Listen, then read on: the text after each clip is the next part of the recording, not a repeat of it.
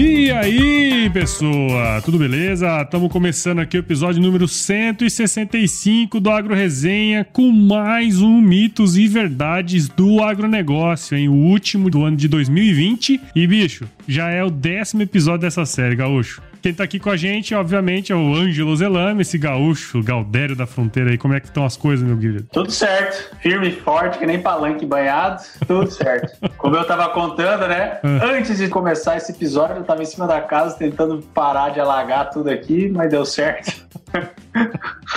A boia deu da caixa d'água não enfiou. Pensa no desespero. caralho. Pode botar o atraso de quem tá ouvindo no YouTube por na minha conta aqui. Mas tá tudo certo.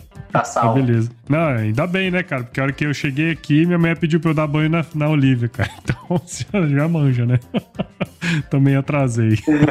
Beleza. Mas Bora. legal, turma, ó. Você que tá aí ouvindo, não perca esse bate-papo aqui, ó, porque tá imperdível. Firma o golpe aí que nós já já estamos de volta. Você ouve agora Agro Resenha Podcast. Aqui, a porteira não tem tramela para quem busca se informar sobre assuntos ligados ao agronegócio. Apresentação: Paulo Ozaki.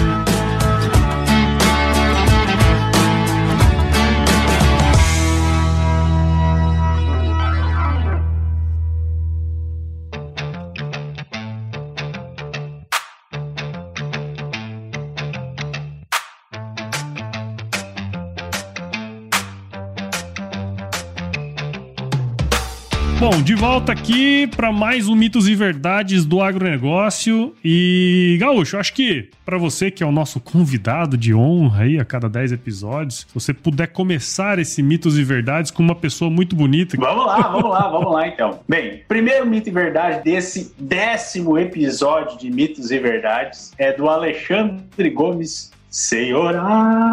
Senhor. Ah! 48 aninhos, editor de podcast.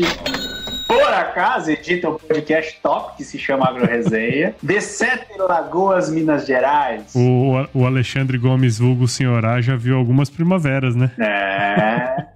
Inclusive tem um. Agora eu vou fazer a tua parte. Inclusive tem um podcast sobre o Senhorá, que é o Ah, número. 116, se eu não tiver enganado. 116.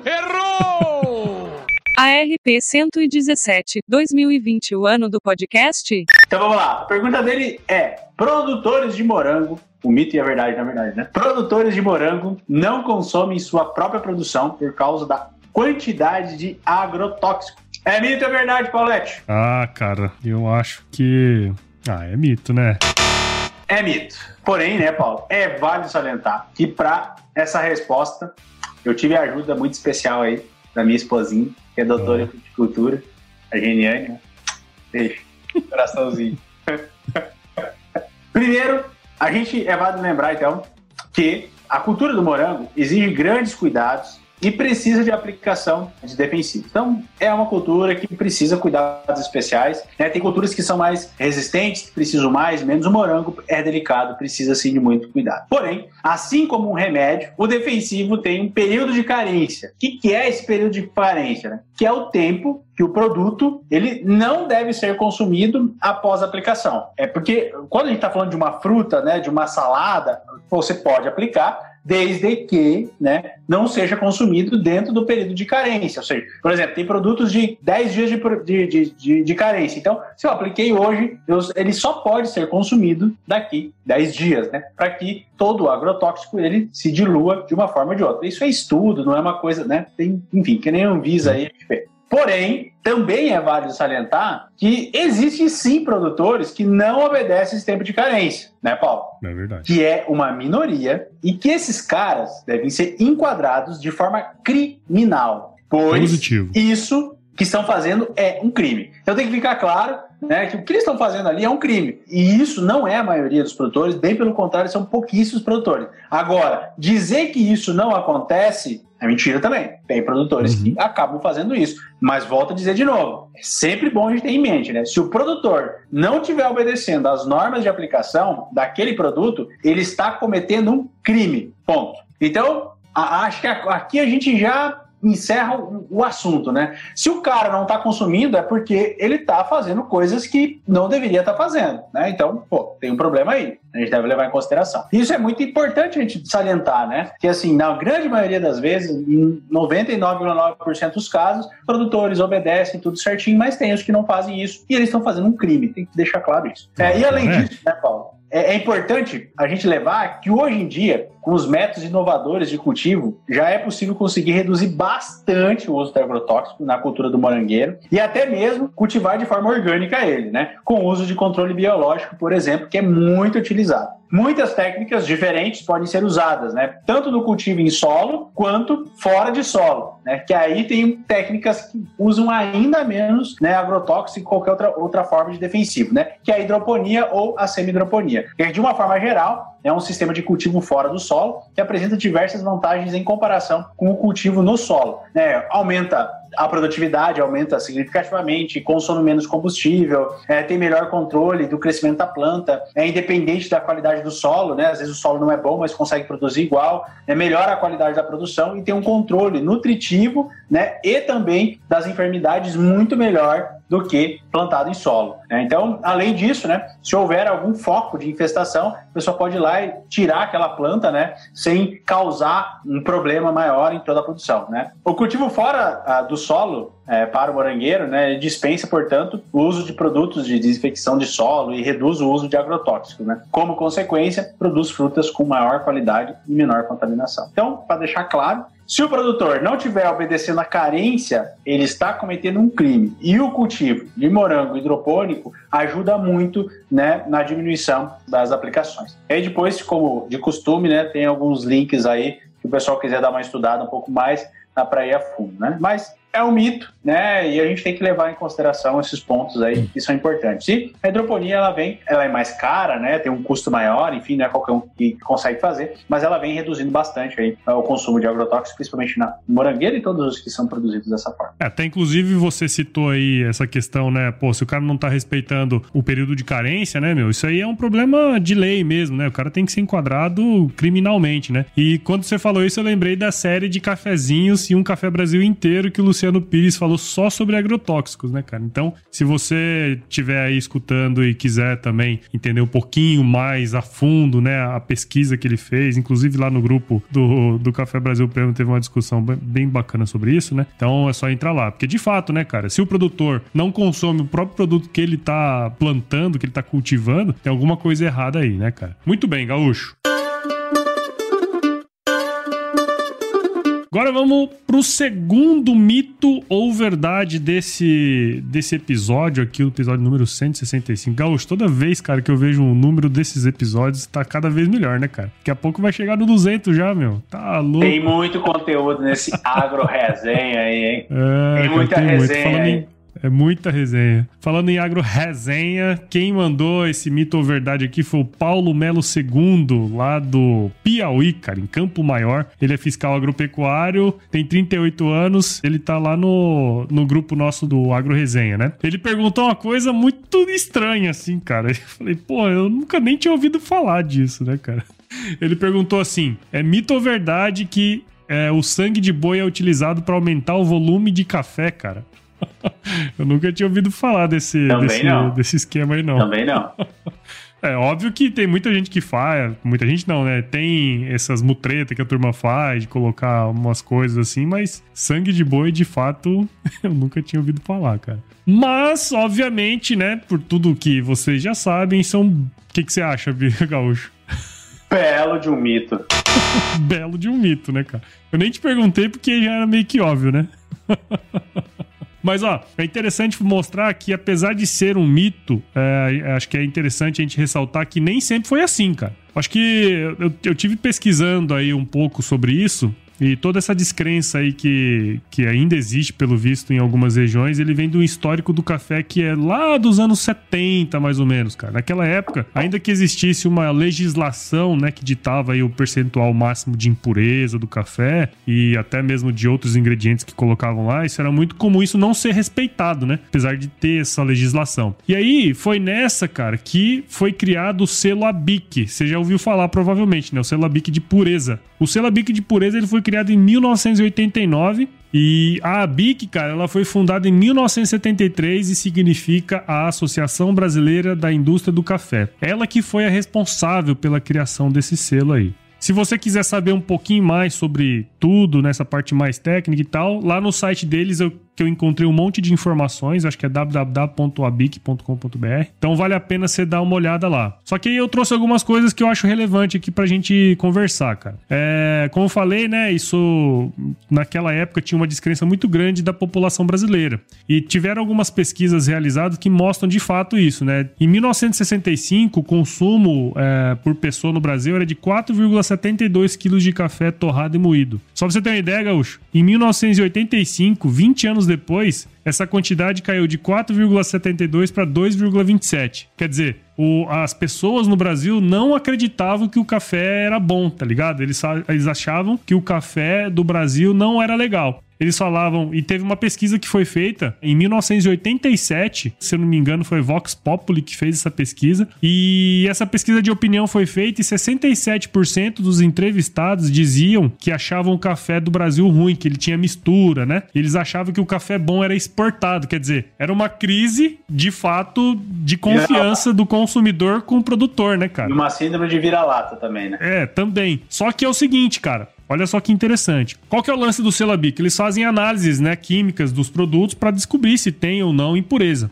Olha só que louco, velho. Quando eles fizeram as primeiras rodadas lá, eles descobriram que 30% das marcas analisadas e comercializadas no Brasil, eles burlavam de fato a legislação, cara. Seja com mais impurezas, que, por exemplo, quando você vai colher o café, né? Colhe tem casca, tem pau, que às vezes vem junto, os caras pegavam e moía junto com o grão e muitas vezes adi a, faziam adição de outras, outras substâncias. E aí pode ser que em alguma alguma mente imbecil do universo tenha colocado sangue de boi nisso, né? Eu acho muito improvável, mas é muito estranho isso, né? Mas de fato tinha. 30% das análises daquele ano lá é, mostravam que tinha de fato impureza ou outras substâncias. Só pra você ter uma ideia também, Gaúcho, hoje em dia esse programa ele é um programa de autorregulação. Quer dizer, as próprias indústrias pagam, elas que mesmo que custeiam para fazer essas análises. E, no, e, são feitas mais ou menos 5 mil análises por ano e monitora mais de 1.100 marcas de café no Brasil inteiro, cara. E aí, ó, eles mostram o impacto que isso teve na qualidade do café. Atualmente,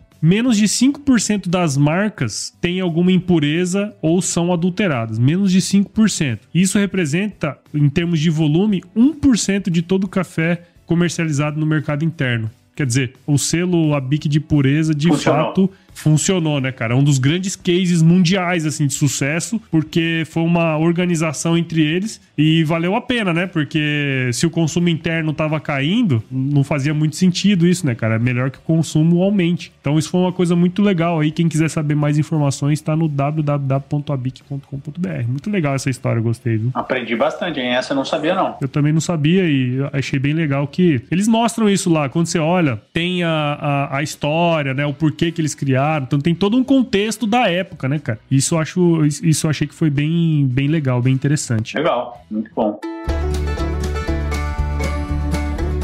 Ó, oh, tenho certeza que você já ouviu aquela máxima de que você só colhe o que planta, né?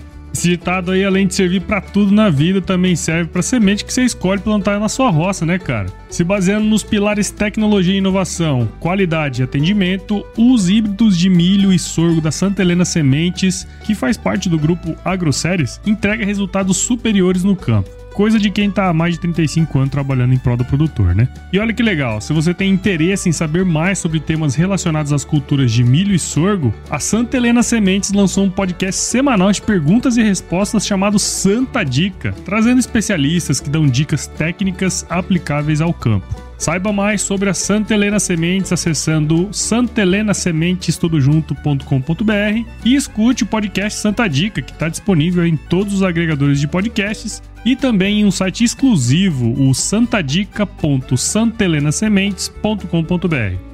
Ó, faz assim, assina o podcast, siga a Semente Santa Helena lá no Facebook e no Instagram para mandar sua pergunta para lá também, tá certo? E fica ligado nos próximos episódios que eles vão responder você lá. Recado dado, e agora vamos voltar para nossa resenha aqui.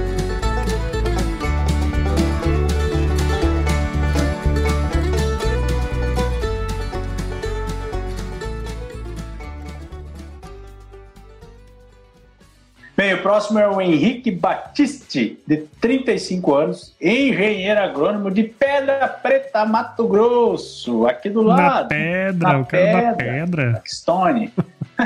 Blackstone. Blackstone. Terra de cultura argilosa, não precisa adubar, Paulo. Oh, meu Alô? Deus do céu. Acho que não mesmo. Terra de vá. Você não tem como. Acho que não precisa. Acho que é tudo migué esse negócio aí de ter que adubar solo. Acho que é mentira. Ah, é, precisa, né? Sabe que hoje eu tava escutando o podcast que tu gravou lá junto com a Exiagro. Ah. do- eu lembro o nome dele, que ele tava com os pais e ele foi estudar agronomia e voltou pra fazer calagem, né? E que aumentou a Aham. produtividade e tal. Fiquei pensando, caraca, né?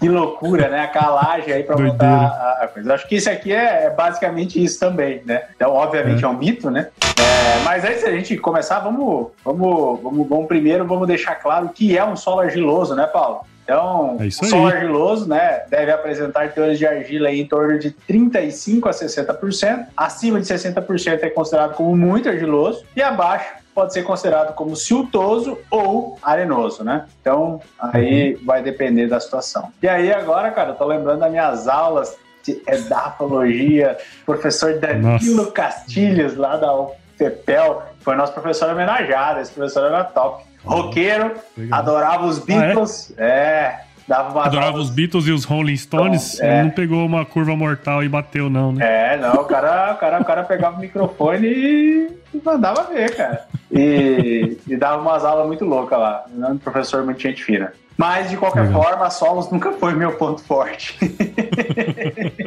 Ah, é que é bom, é bom fazer esses episódios por causa disso, É, porque como volta, não é o nosso volta, ponto volta. forte, Exato. a gente tem que aprender, né? Exatamente. Então vamos lá, né? Um solo argiloso possui maior CTC. E aí, Paulo? CTC. Olha aí, ó.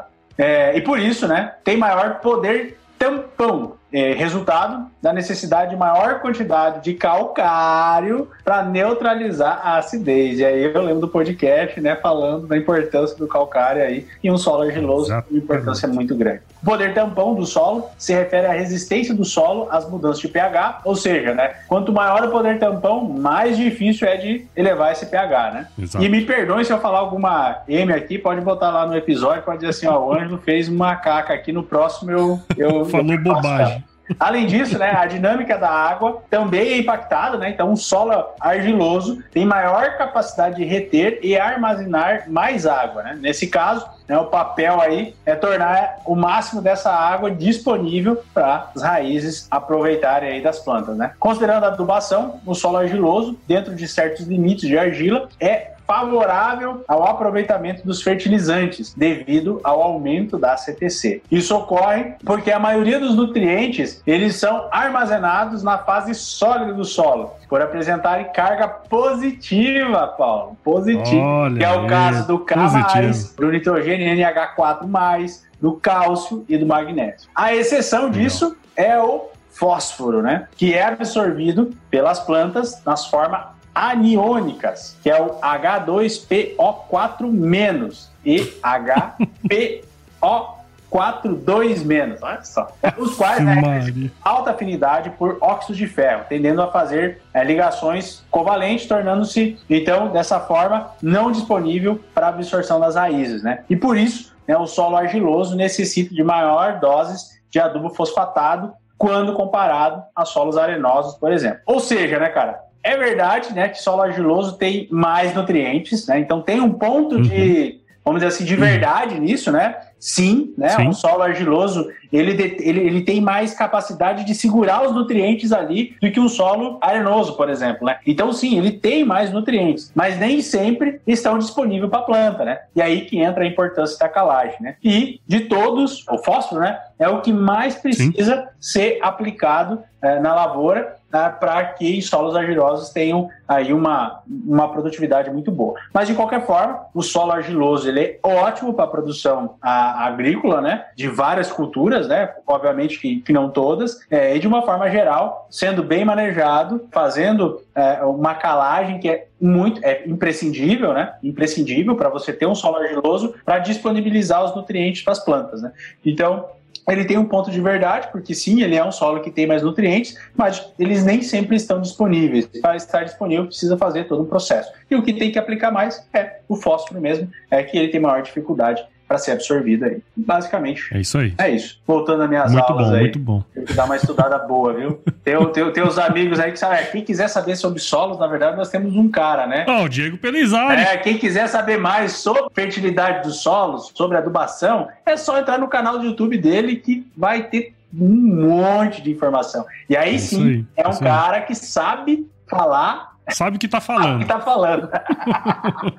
Esse sabe. Ó, Diego Pelizari do Agro de Respeito. Agro de respeito. Certo. Isso mesmo. Isso É aí. isso aí. Tem que entrar lá, ele que é o cara que manja dos Paranauê. Nós somos só palpiteiro aqui. Pode, pode pitaqueiro. mandar nos vídeos dele lá, ô, o Ângelo falou isso aqui, explica isso aí que ele, que ele vai dar a resposta É isso aí. lá. No Instagram É também. verdade, é isso aí. Muito bem lembrado, Ângelo, muito bem lembrado. Que legal, cara. É, que é isso aí, né, cara? A gente percebe mesmo que tem esse mito, né, que gira em torno do solo argiloso. Todo mundo quer ter um solo argiloso na sua fazenda. Acho que tem muito disso, né? Por exemplo, em momentos que, sei lá, o fertilizante tá caro, aquelas coisas, o pessoal fala assim: não, pode usar o do solo aí. E normalmente o, o solo argiloso tem mais nutrientes e tudo mais. O pessoal ah, né? Solo argiloso não precisa de porra nenhuma, né? Vamos jogar no, no, no seco. É, mas isso, isso já tá cada Ah, dia men- menos, né? A gente vê Claro. uma evolução gigante, né? Muito grande, muito grande. É isso aí. Muito bom, cara. Muito bom. Vamos pro, pro próximo aqui, Gaúcho. É um cara que praticamente não participa do podcast, ele quase nunca manda sugestões, nem de mitos, nem de glossário, né, de, de termos, né? Nosso querido Rogério Matsuda, de 38 aninhos, produtor de leite de Lins. Esse aqui sofre, hein, velho? Você vê os stories dele lá, manda as fotos. Apesar que ele é muito... Eu, eu gosto dos stories dele porque ele mostra uma- um negócio diferente, assim, do produtor de leite, né? O cara que tá ligado, o cara que alto astral, tá lá 4 horas da manhã tirando leite, faz e aí, moçada, fazendo stories. Acho que é, é legal, Pô, eu cara, não essas no. Ué, não, não aparece. Tem que Pô, seguir esse- o cara aí. Mas eu acho que eu sigo, sim. Agora, o Instagram também vou dizer, viu, cara? Não, o Instagram não tá entregando nada, né, cara? É, bravo. Mas depois dá um segue lá. É, é massa os stories que ele faz, as coisas que ele posta. É um cara que. tá muito pela pecuária de leite aí, viu? Vamos dizer, mo- mostrando um lado diferente, né? Que eu acho que é legal pra caramba. Falar bem a verdade, né? O produtor de leite tem que estar animado mesmo, porque se não tiver, não aguenta o tranco do dia a dia, não. O cara tem que É estar tem que estar animado. O cara tem que estar animado mesmo. Mas vamos lá, ó. Obviamente, toda, todo mito, verdade ou termo que ele manda tem alguma coisa a ver com leite, né? E ele mandou o seguinte: É verdade que se usa hormônio em vacas para fazer ela entrar no cio? E aí, gaúcho, é verdade ou é um O mito? que, que é sil, hein, Paulo? Vamos dizer que é quando a vaquinha está apta. Ela está apta. Lá em casa não existia sil. Eu soube que era sil depois de um bom tempo. É quando a vaca o tá quê? loqueando. Como? A vaca tá loqueando. A minha mãe tá ouvindo aqui, ó. Minha mãe vai, vai dar risada agora. Loqueando, Loqueando. quer dizer, tá No ficando sul, doidinha. No sul, pode ter certeza, todo mundo vai entender. Loqueando é boa. Ela tá loqueando. Por que, que ela tá loqueando? Porque ela começa a subir em cima das outras vacas. Como é que tu identifica se a vaca tá no cio? Quando ela começa a subir em cima das outras vacas. Cara, eu gosto demais de gravar esses episódios com você, mano. Sério, velho. Tem uns termos muito loucos que vocês usam no sul, velho. Mas faz todo sentido, pô. A vaca tá Não loqueando. faz sentido. Ela começa a subir em cima da outra. Ela tá fazendo uma coisa que não é normal, tá ficando louca, beleza. Aí já se sabe que é que precisa chamar o inseminador pra inseminar a vaca tá Ai, meu Deus. Tu quando A liga pra tá cooperativa loqueando. pra vir o inseminador, tu não fala, eu tenho uma vaca no cio. Não, eu tenho uma vaca loqueando. Ele já sabe. Loqueando.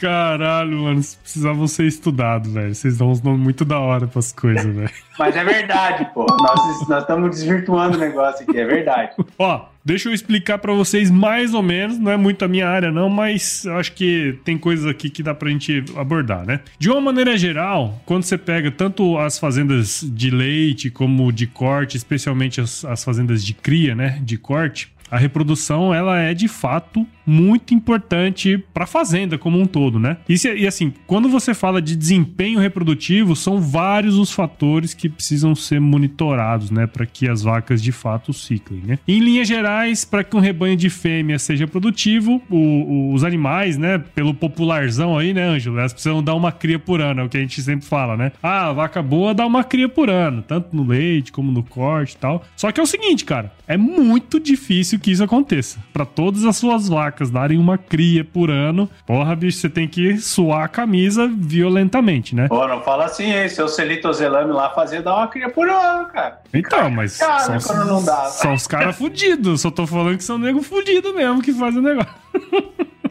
Bom, como eu falei, para ter uma cria por ano, né, cara, é uma coisa bastante difícil de acontecer. E para que isso aconteça, você precisa controlar o ciclo estral das vacas, né, que é o ciclo reprodutivo dela, de modo que ela consiga ter esse aumento na taxa de prenhez, que é o que realmente importa. Ou seja, é ter bezerros, né, girando na fazenda, na vaca de leite para a vaca poder dar leite e no corte porque aqui, aquele vai ser o produto que é de venda da fazenda, né? E isso é mais importante ainda quando a gente está falando de inseminação artificial ou mesmo a inseminação artificial em tempo fixo fixo, né? Que você tem que fazer esse controle.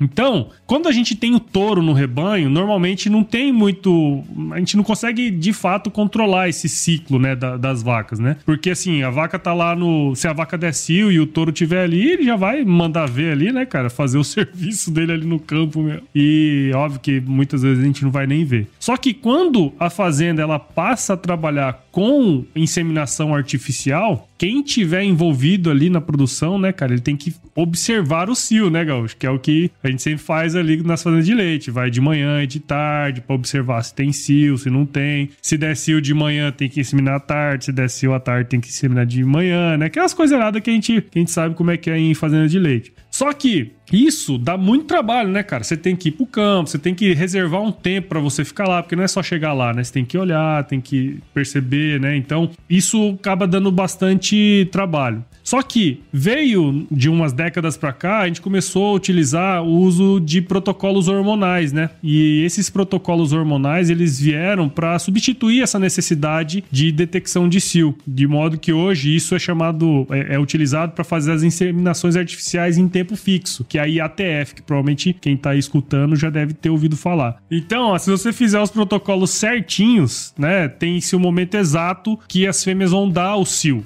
Então, quer dizer, você aplica lá os hormônios, tem todo um protocolo para você seguir. No final daquele protocolo, você pode inseminar sem ter que observar o cio. Com isso, a gente pode massificar o uso de sêmen de touros melhorados, por exemplo, né? E com isso, você tem o potencial de elevar a qualidade do rebanho como um todo. Fazer estação de monta, quer dizer, você tem uma época certinha para fazer as inseminações. Quando você faz isso, você concentra a aparição, você melhora a utilização da mão de obra lá na aparição também, né? Porque o pessoal vai estar vai tá esperando aquele momento. E você, além disso, também, você, principalmente na, na pecuária leiteira, você pode selecionar as vacas que estão atrasadas e melhorar a reprodução delas, né? E até o índice reprodutivo da fazenda como um todo. Vamos dizer, Sim, é verdade que utiliza-se hormônio para isso e ele tem uma função muito importante em fazendas de pecuária de corte de cria e em fazendas de pecuária de leite também, né, cara? Então é uma tecnologia bastante utilizada, amplamente utilizada, ainda que a inseminação artificial no Brasil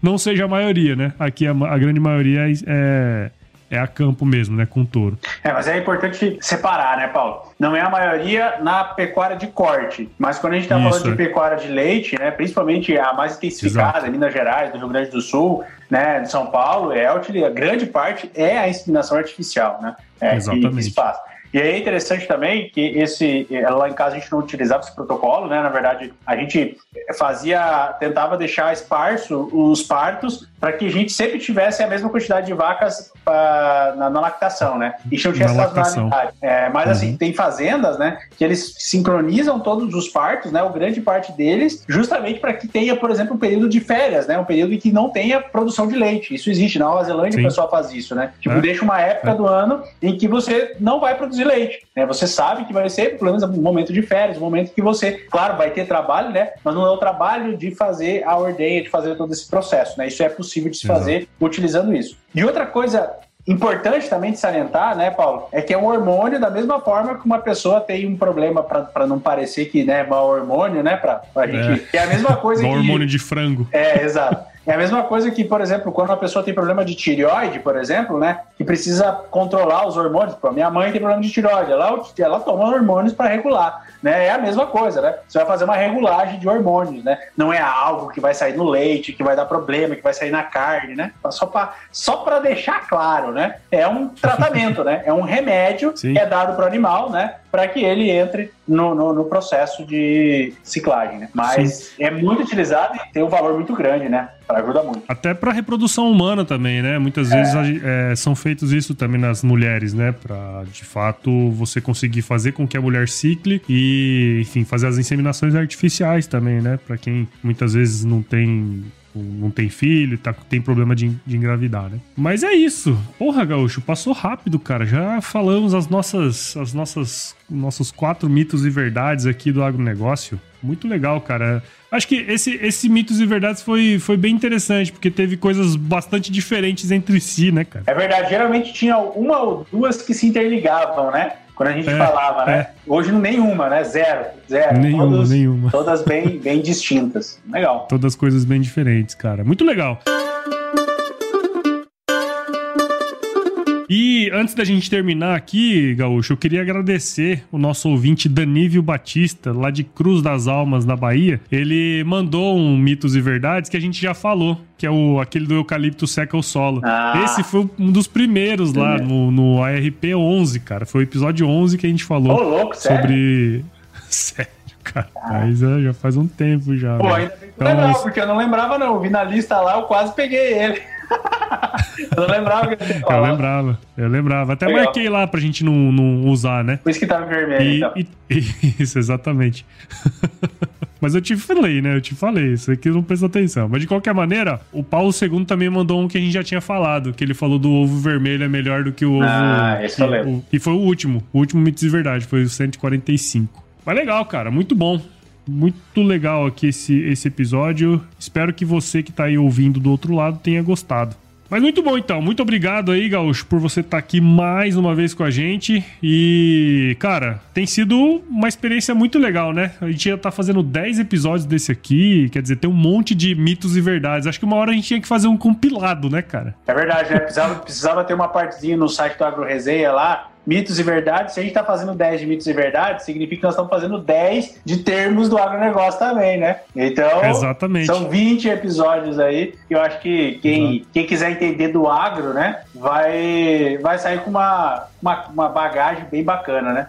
Vai mesmo, é, vai, vai ter aí o quê? Umas 17, 16, 17 horas de, de conteúdo, né? Muito, muito tempo de conteúdo. Legal. E para você que tá escutando aí, não deixe de assinar os agregadores de podcast. Eu sei que você assina, porque você tá escutando esse episódio, né? Mas não deixe de passar pros seus amigos, da indicar o Agro Resenha. Essa é a maneira como o podcast vai crescer e não tem outra maneira melhor do que essa, né? Então, se você puder fazer isso, vai lá no Apple, Google, Spotify, Deezer, a gente tá em todos os agregadores de podcast. Não deixe de nos seguir nas redes sociais, no Instagram, Facebook, Twitter e também tem o nosso grupo do WhatsApp. Tem sempre gente que sai, gente que entra, tá sempre lotado, mas uma hora você chega lá e se você não conseguir entrar no nosso grupo do WhatsApp, WhatsApp, tem o, o canal nosso do Telegram. Então é só entrar lá. E se quiser escrever para falar se o Ângelo falou alguma besteira aí, se eu falei alguma besteira aqui, manda lá no contato agroresenha.com.br. Gaúcho, muito obrigado, cara, por estar nessa jornada aqui no Agro Resenha comigo. Tem sido, de fato, muito interessante a gente fazer esses episódios aqui, cara. Quero agradecer, porque eu sei que você tem bastante, bastante a fazer aí, né, cara? Então é sempre legal agradecer aí quem ajuda a gente aqui, meu. Obrigado, viu? Valeu, valeu. E para mim é um prazer estar aqui no Agro Resenha e falar um pouquinho, dar umas risadas, né? É bom, né? E tamo junto, tamo junto aí para os próximos 10. É isso aí. É, e além disso, você topa umas paradas meio doidas, né? Para quem tá estiver escutando esse episódio aqui no agregador, nós estamos pela primeira vez é, transmitindo a gravação ao vivo. Então, se você estiver escutando no agregador, dá uma corredinha lá no YouTube que você vai ver todos os erros de gravação, tudo as coisas erradas que nós fizemos aqui, cara. Então, eu também topo umas paradas meio doidas assim, né, Gaúcho? É isso aí, tem que ser, né? O novo, o novo me né? atrai, que nem diz a minha esposa, né? O novo me atrai. Bora. Legal, legal, cara. Muito bom. Fique com Deus aí, Gaúcho. Ótimo final de ano pra vocês. Foi o último episódio nosso que nós fizemos junto aqui em 2020. Ainda tem mais um episódio que vai ao ar do Agro Resenha. Mas já quero agradecer pra você aí o, o- o tempo despendido. E ano que vem tem mais, hein, meu? É isso aí, esse ano foi um ano, foi um ano um pouco onde assim, não dá pra dizer que foi difícil, também não dá pra dizer que foi fácil. É, depende do ponto de vista, né? Mas foi um É ano diferente, diferente, que exigiu da gente habilidades e, e coisas diferentes, né? E eu acho É que, é, pensando nisso, né? A gente teve que se modelar aí, é, se modelar e, e ser coisas boas, se modelar para coisas ruins, mas de qualquer forma, eu acho que é um, foi um ano que a gente tem que agradecer pelas boas oportunidades que, que todo mundo aí acaba tendo, né? É, e por oportunidade de poder mudar, né? Eu acho que isso é, é bem interessante, sair da zona de conforto, a gente tem que agradecer. Eu, esse ano, saí bastante da zona de conforto e, e agradeço por isso, acho que foi um baita ano. E obrigado a vocês aí que sempre aguentar a gente falando besteira aí. Besteira. Muito bom então, Gaúcho. E se chover, E se chover? e se chover, não precisa Não, não.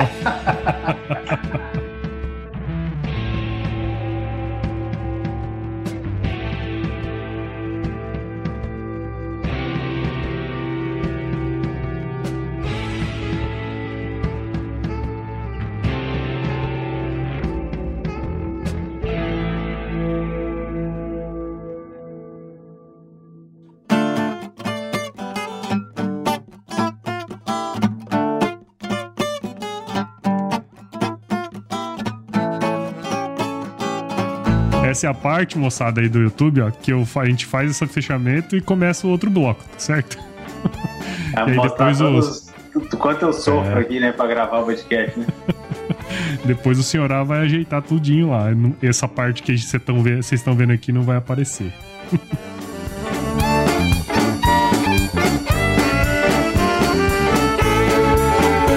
Produtores de morango não consomem sua própria produção por causa da qual. Cortei senhora, viu os probleminha aí, viu porque que o Paulo disse que ele sofria comigo, mas tudo vai dar certo.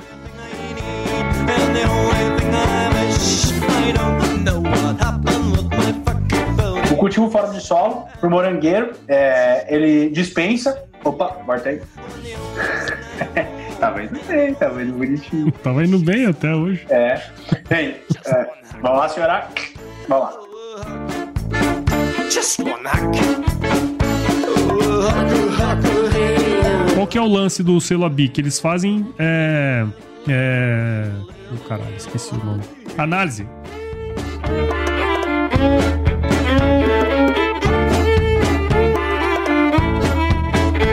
Quem quiser saber sobre solos, na verdade, nós temos um cara, né? Que é o. o... Pô, fugiu o nome. De quem? O. Meu Deus do céu. Agora vocês sabem como é que fica lá no finalzinho do. Caraca, parceiro do MM Agro, cara. Meu Deus. Ó, o Diego Pelizari, Ah, caralho. pô. Ah, tá louco.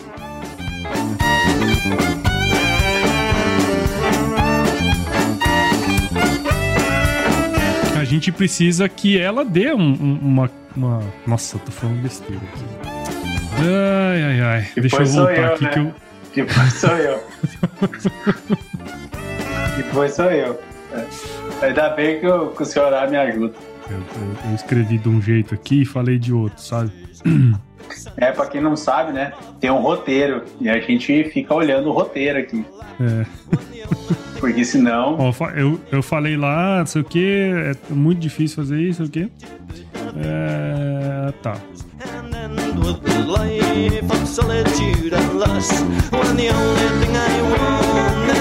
Para que a gente consiga ter de fato um aumento na taxa de prenhez, a gente precisa controlar todos esses. Essas, ah, esses. Oh meu Deus do céu! tá difícil, cara. É a emoção da gravação. É, eu acho que é, meu. Ai, ai, ai, ai. O Paulo tá vermelho, gurizada. Não, é porque eu falei de um jeito aqui, cara, e aí eu, tá difícil de encaixar aqui. Calma aí. É, o teu público agora vai saber como é que é aqueles podcasts tudo bonitinho. Tudo bonitinho, né? Senhora faz milagre.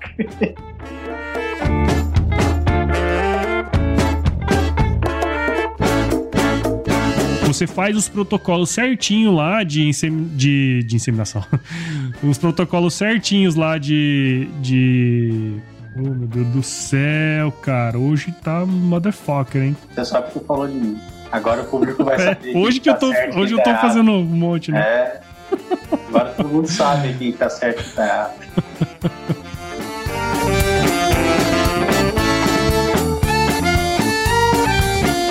pessoal do, tem pessoal do, do, do YouTube aqui também, ó. Que Calma, Tá vou na- falar deles, vou falar deles. Ah, Vamos terminar a gravação aqui primeiro.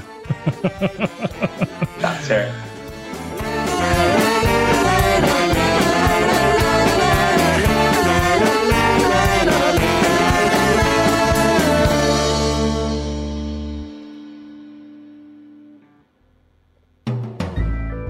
Mais um produto com a edição Senhor A.